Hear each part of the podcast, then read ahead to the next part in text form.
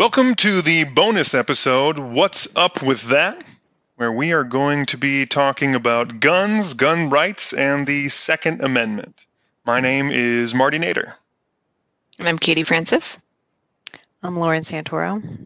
I'm Shannon Scotise.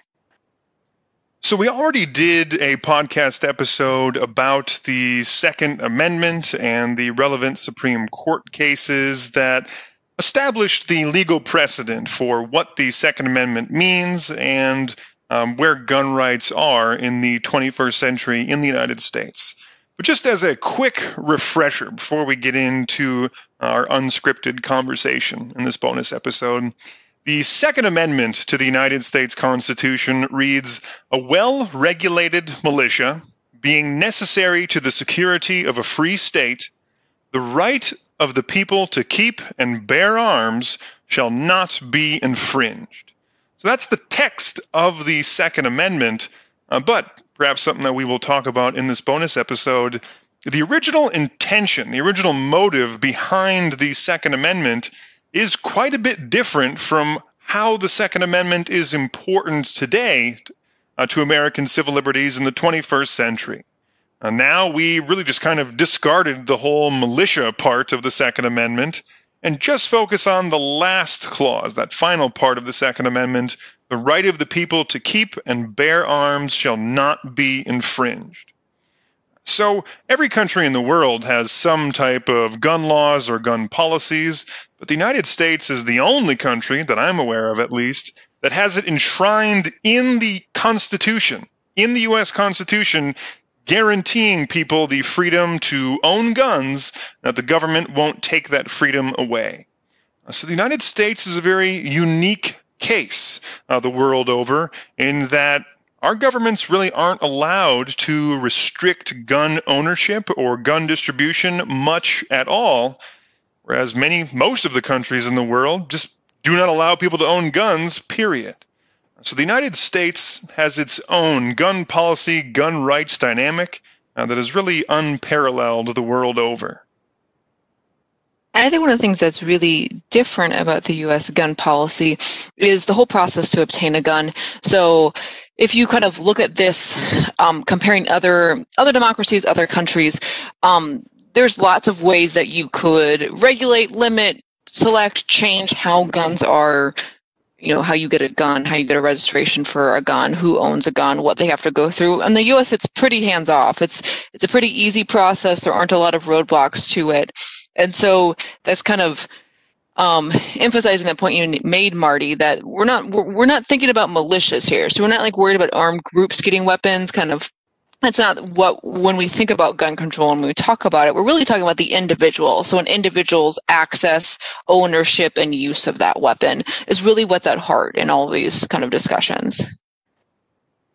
I think that's a I, I think that's a really good point, Katie, because then that also kind of um, you know, leads to sort of the points in the rhetoric to make on both sides about gun rights, right? Like, so, like, how much of it is your individual right to own a gun? And then how much of it is, you know, what is the government allowed to regulate, right? Because as Marty pointed out, the the last part of the Second Amendment is saying that it shall not be infringed, right? So that means the government can't take it away. So how much of your um, how much gun ownership could be taken away um, and then also the dimension of you know what what kind of weapons you know are you allowed as well and so that kind of it all gets gray from there i think kind of based on that like individual right um, component I think one of the things that's so interesting about that is this has really been a debate that's changed over American um, political life. So it really didn't even get considered in court until um, the earliest 20th century for the first time. Then it came back in, you know, in 20, 2000, the 10s basically. And it's become for a lot of people uh, a wedge issue. It's really become a voting issue for um, certain bases for and against that the parties have hewed pretty closely and very consistently to certain positions, whether they're pro gun control or really pro gun ownership. That's made for um, this to be a topic that is not easy to talk about if you have family or friends, right? It's not always the one that you want to get into people with because there's a lot of assumptions about what people mean when they talk about are you you know t- talking about gun you're gonna take my guns away as something that some people might say or we're gonna like pre- you know prevent violence. And it just becomes an issue where how you frame it and how you debate it becomes really contentious. There's lots of things like that in american politics. This is to me one of those key things. And it's interesting how the party's views of guns, gun rights, and gun control um, can seem inconsistent based upon their broader beliefs or their broader ideology. So, if the Republican Party is our conservative party, and we know that conservatives value order and individual freedom, they frame gun con- the gun issue as an individual freedom issue that people should be able to have a gun with little restrictions as part of their Second Amendment freedoms. And so, why is it an individual freedom issue and not an order issue, right? Because conservatives are also a party that supports, uh, that wants government to promote law and order, and yet expanding the um, prevalence of guns within communities is not necessarily leading to more order. Although maybe it could. Maybe you could frame it as a way for people to uh, defend their homes or, you know, provide order. Maybe it's not the government that's providing the order, but the, the, the people are. And then the Democratic Party liberals um, are ag- against uh, uh, that want to promote gun control and are against um, um, expanding gun rights and gun freedoms. So um, the the liberal side, the, the side that values the equality, um, they're citing they're kind of one could see it as citing on the um, uh, the policy as a as a law and order issue. Well, I think that what you're saying is really indicative of like if you could hear the way we're all talking about this, you know, we're dancing around the idea that when partly out of concern, I think, that we might be offending people who are listening. I don't want them to think of that. You know, like the way that these issues get framed in different ways is really a key tenet of American politics and just political life. Is that how you frame an issue is really a key strategy for success in a policy that the framing of an issue, if you can win that, if you can really get people to think about the issue the way you think about it, you can get the outcome you want. This is something that both sides are trying to do with gun ownership and Second Amendment. And how is this a law and order issue? Is this an individual freedom issue? Is this a public safety issue? Is this about like I don't trust the government kind of issue?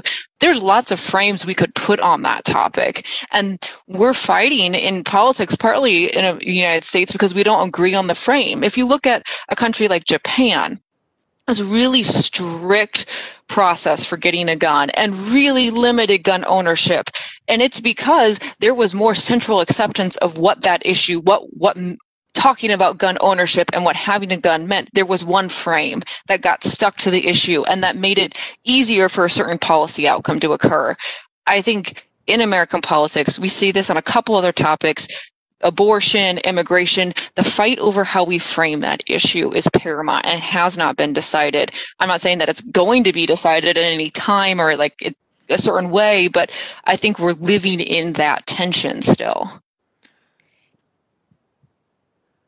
Let's set up the the frame or the alternative framings of this gun Second Amendment conversation for listeners who aren't very familiar with it. I think the four of us have uh, been very well acquainted and we're familiar with the arguments on both sides and the both domestic and comparative policy positions on gun control. Some of our listeners might have no idea how this is a political issue. Uh, so I am going to unilaterally declare myself the the podcaster today that's going to establish the, the pro gun position, the pro gun argument in the United States. Uh, and then I'll leave it up to the three of you to piece together the the gun control perspective or gun control issue, that frame of this.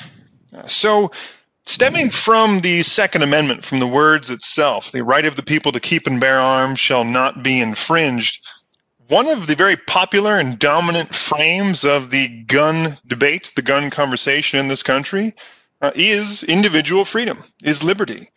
The Constitution gives people the freedom to own guns and prohibits the government from restricting that. So this is this is considered and seen as a freedom issue on par with freedom of speech or freedom of religion or freedom of the press. Our freedom to own guns defines who we are as Americans. People can own guns for hunting purposes or protecting their farms. People can own guns for sporting purposes, liking to go trap shooting or target shooting. People can own guns because it's personal defense. You're protecting your home from intruders or from threats. Uh, some people like to own guns because they like collecting them. It's a very interesting technology uh, wherein the United States of America has really been at the forefront of advancing a firearm technology since the beginning. Uh, so it's an American pastime to buy guns, collect guns, own them, pass them down. And I also think there's another aspect to gun ownership and gun culture in this country that really sees guns as an insurance policy. Uh, that if the government isn't there to protect me or safeguard society, I need guns to protect myself, to protect my family, to protect my property, to, to protect what I care about. And this freedom to own guns, as many guns as you want, for whatever purpose you want, that is sacred to a lot of Americans. That is very important to who they are, to what they like to do for fun. It's very important to the culture that they grew up in in the United States. Uh, so, to a lot of people, guns are just a normal part of American life. They're a normal, innocuous aspect of uh, our culture that's not considered a threat, not considered dangerous, not considered hazardous to public safety. It's a freedom we have, and it's a freedom that we enjoy. So, people who subscribe to this frame in the gun conversation, in the gun debate, can sometimes sound very defensive. Uh, but really, they see that as defending their freedom, as defending a freedom the Constitution gives them. They don't really understand how there could be anyone in this country who would want to take that freedom away. So, Marty just talked about sort of gun culture and individual right. And I think sort of the general opposing argument is like, okay, that's great, but there are people that are using guns for nefarious reasons, right? Um, to carry out crime, to carry out violence, to carry out domestic violence, um, mass shootings, um, shootings of young children. Um, so there's all of these public safety issues that need to be addressed, and that overwhelming public safety issue trumps the individual freedom issue, right? So there needs to be policies that limit or regulate your ability to own a gun and the types of guns that you are able to own. Right. I think there was not it's not very frequently that we see people in American politics say that that the side opposed to gun ownership making that Second Amendment argument. Some people do, right? Some people say, well, this is a misreading of the Second Amendment. This is about the Second Amendment was really concerned about state versus federal government, militias, and that this never was about you know individuals and individual gun ownership. There is historical precedence for that argument, but that's not usually like you were outlining, Lauren, the counter arguments that are made a lot of times that there is this pointing out about the levels of gun violence or violence committed with guns in the United States compared to the rest of the world is is pretty astounding that there's a very large difference. People will point out that there that kind of the arguments that some psych- social psychologists will kind of with some data can suggest that even a, the presence of a gun in the home increases the likelihood of violence or increases someone's um, just their hostility. There's some they they'll make arguments like that, but I think it really comes down.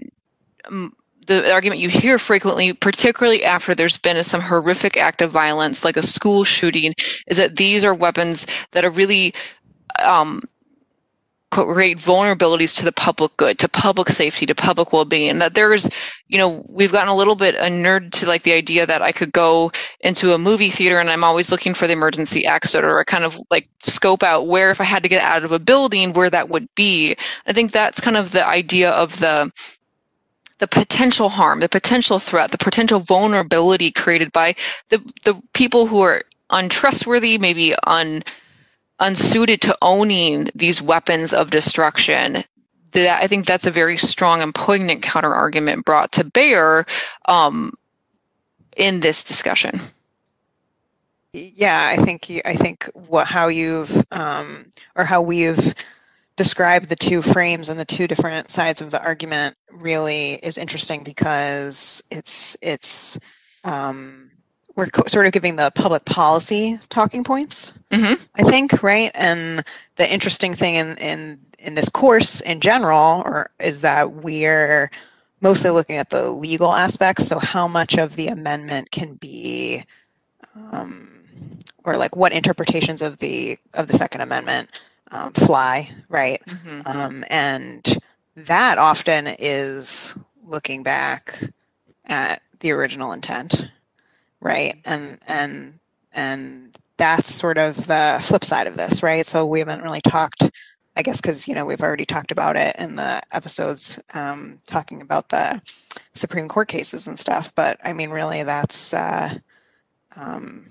sort of the other side of the coin here, right? Is sort of what is their original intent, because that doesn't really get brought up in the policy debates.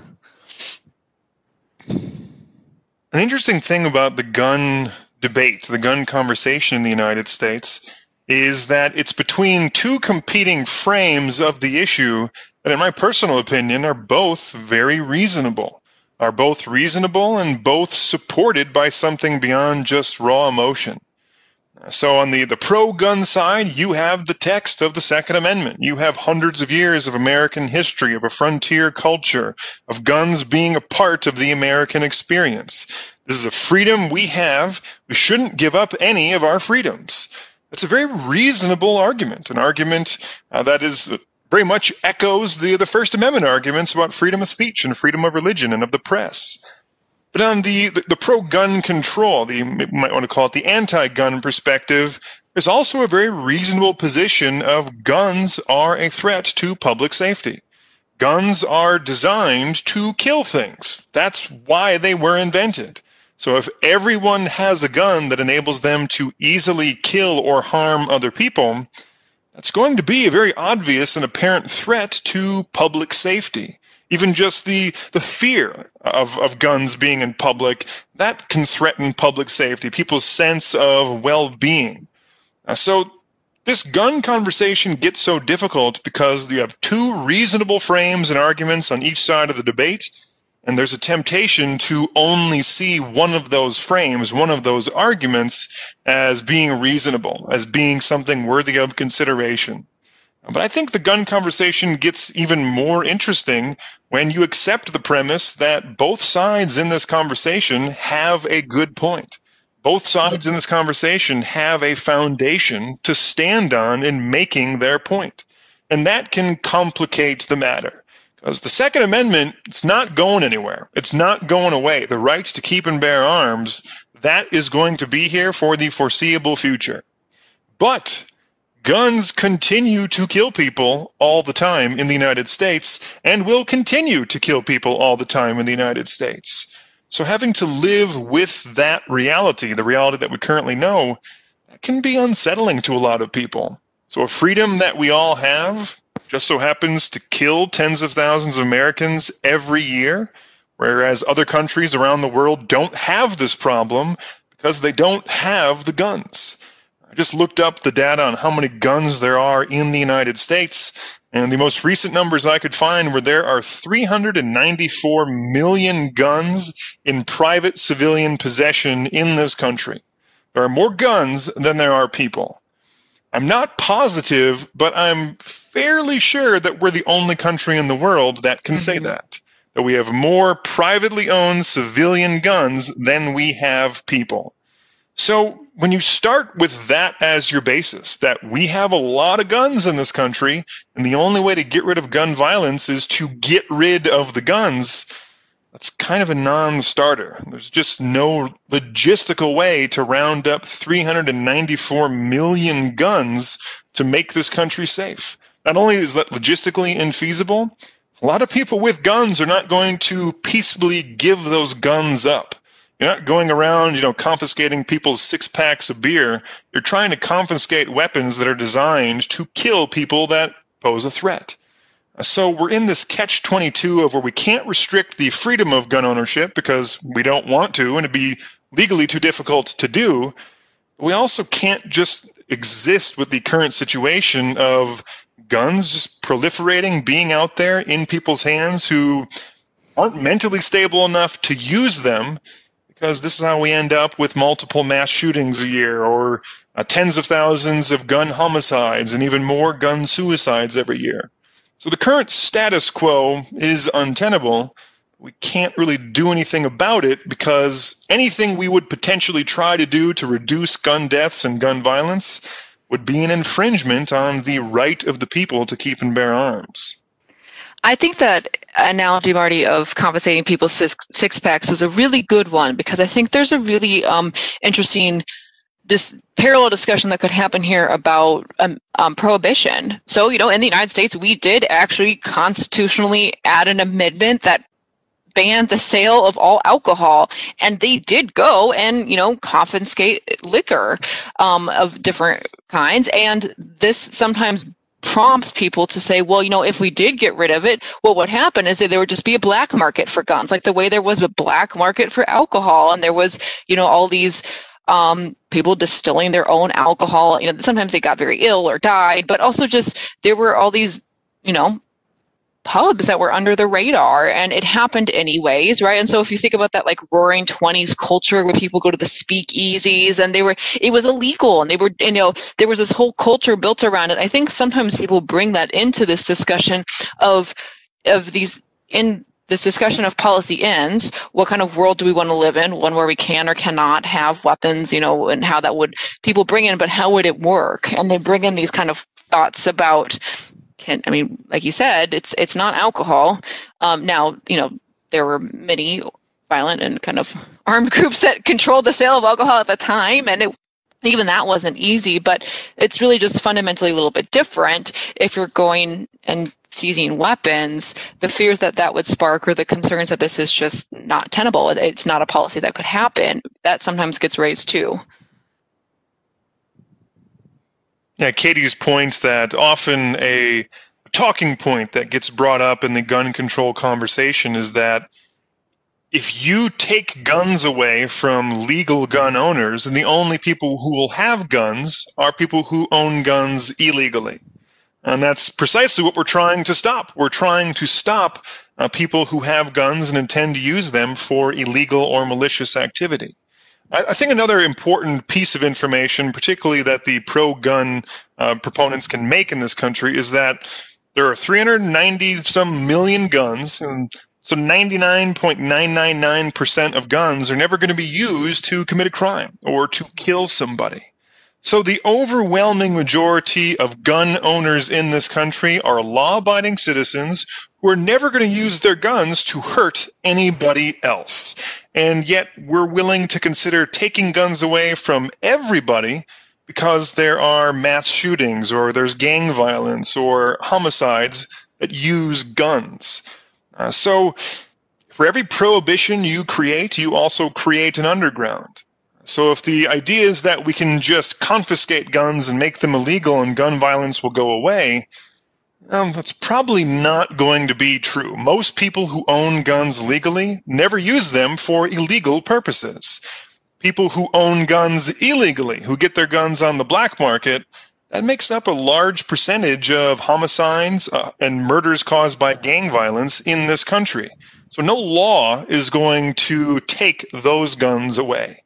Uh, so then we're kind of left back at square one. If we're trying to reduce gun violence and gun deaths, taking away legal guns will reduce suicide rates and will reduce domestic violence, which are all good things.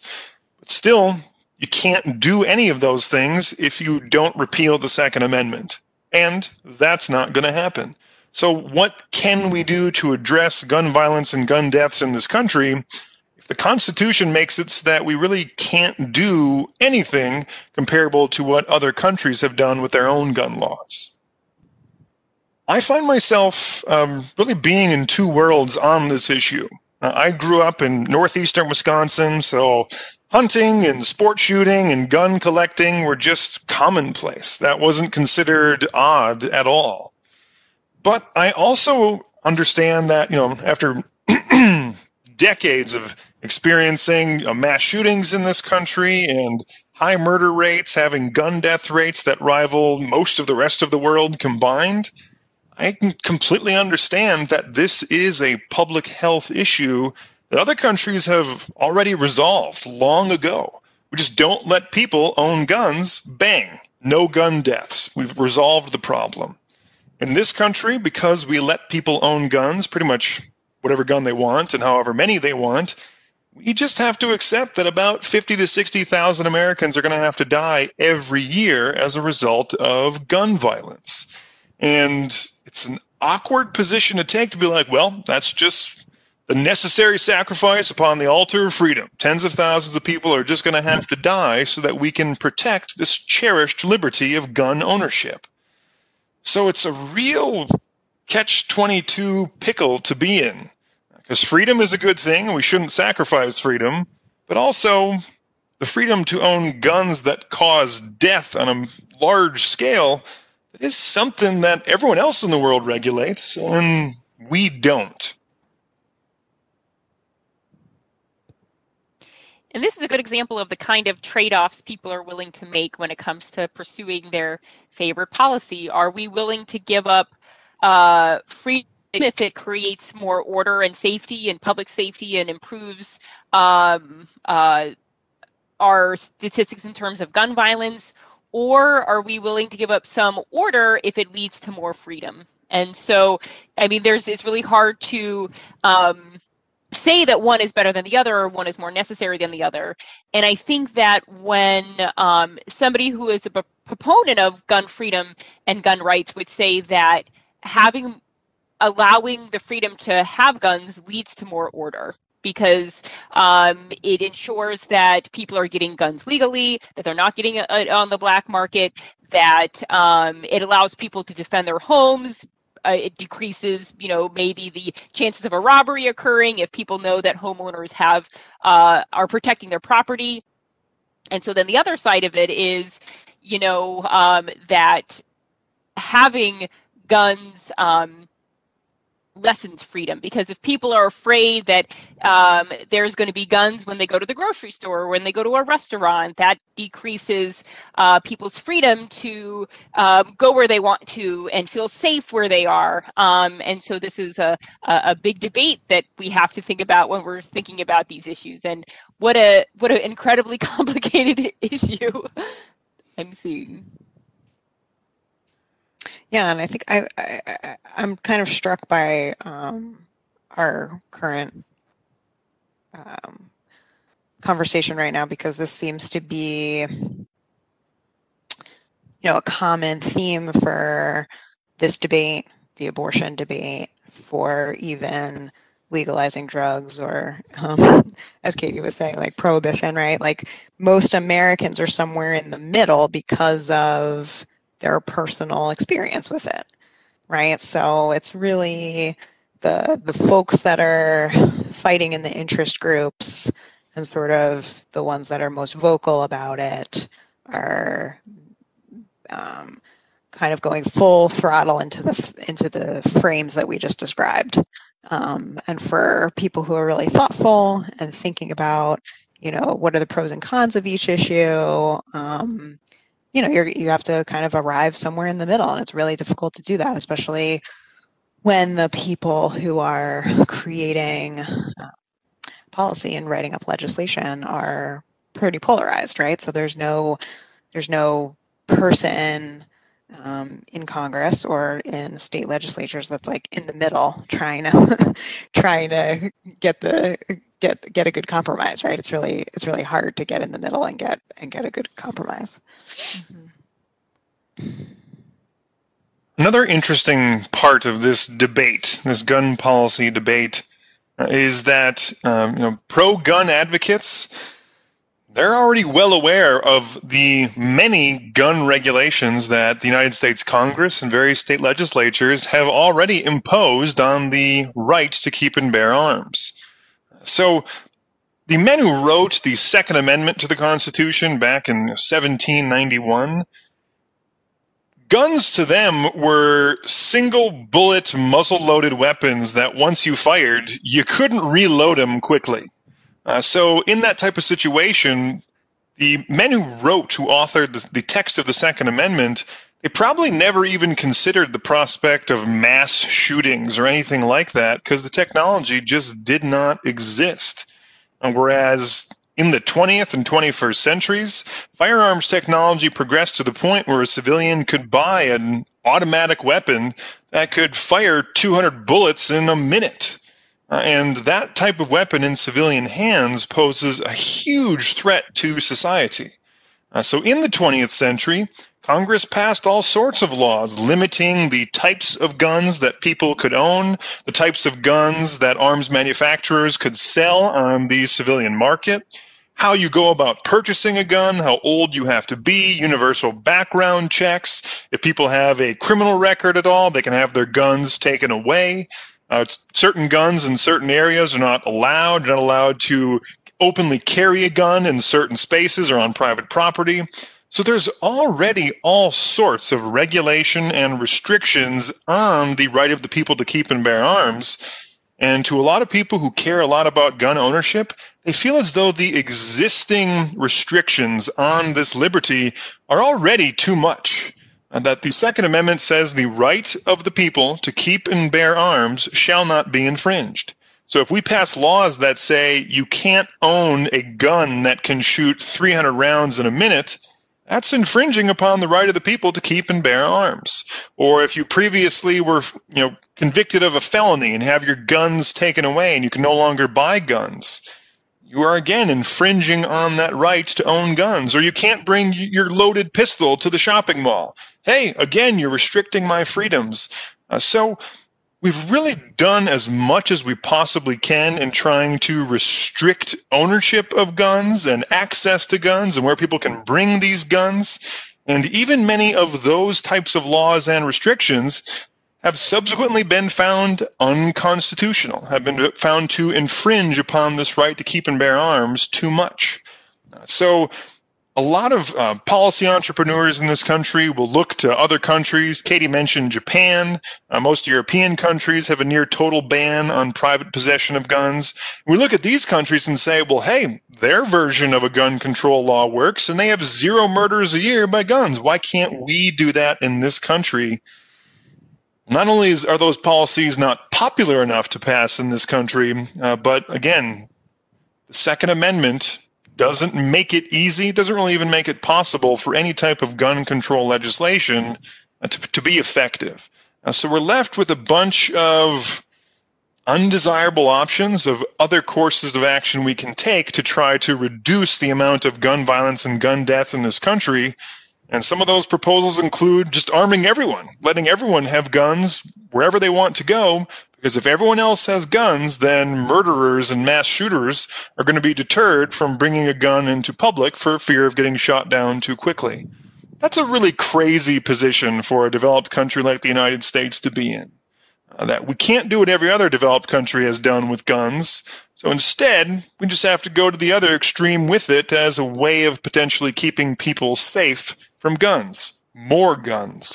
Uh, so this conversation very quickly gets off the rails in American politics because you can either be accused of wanting to take away everyone's guns and repeal the Second Amendment, or you can be accused of being in favor of mass murder and allowing crazy people to have whatever guns they want, which neither of those is true. But in a passionate conversation like this, hyperbole and exaggeration are to be expected. Well, very good. That was our bonus episode. What's up with that episode about guns, gun rights, gun policy, and the Second Amendment? Well, thank you all for another interesting conversation. Thanks, Thanks everyone. Thank you.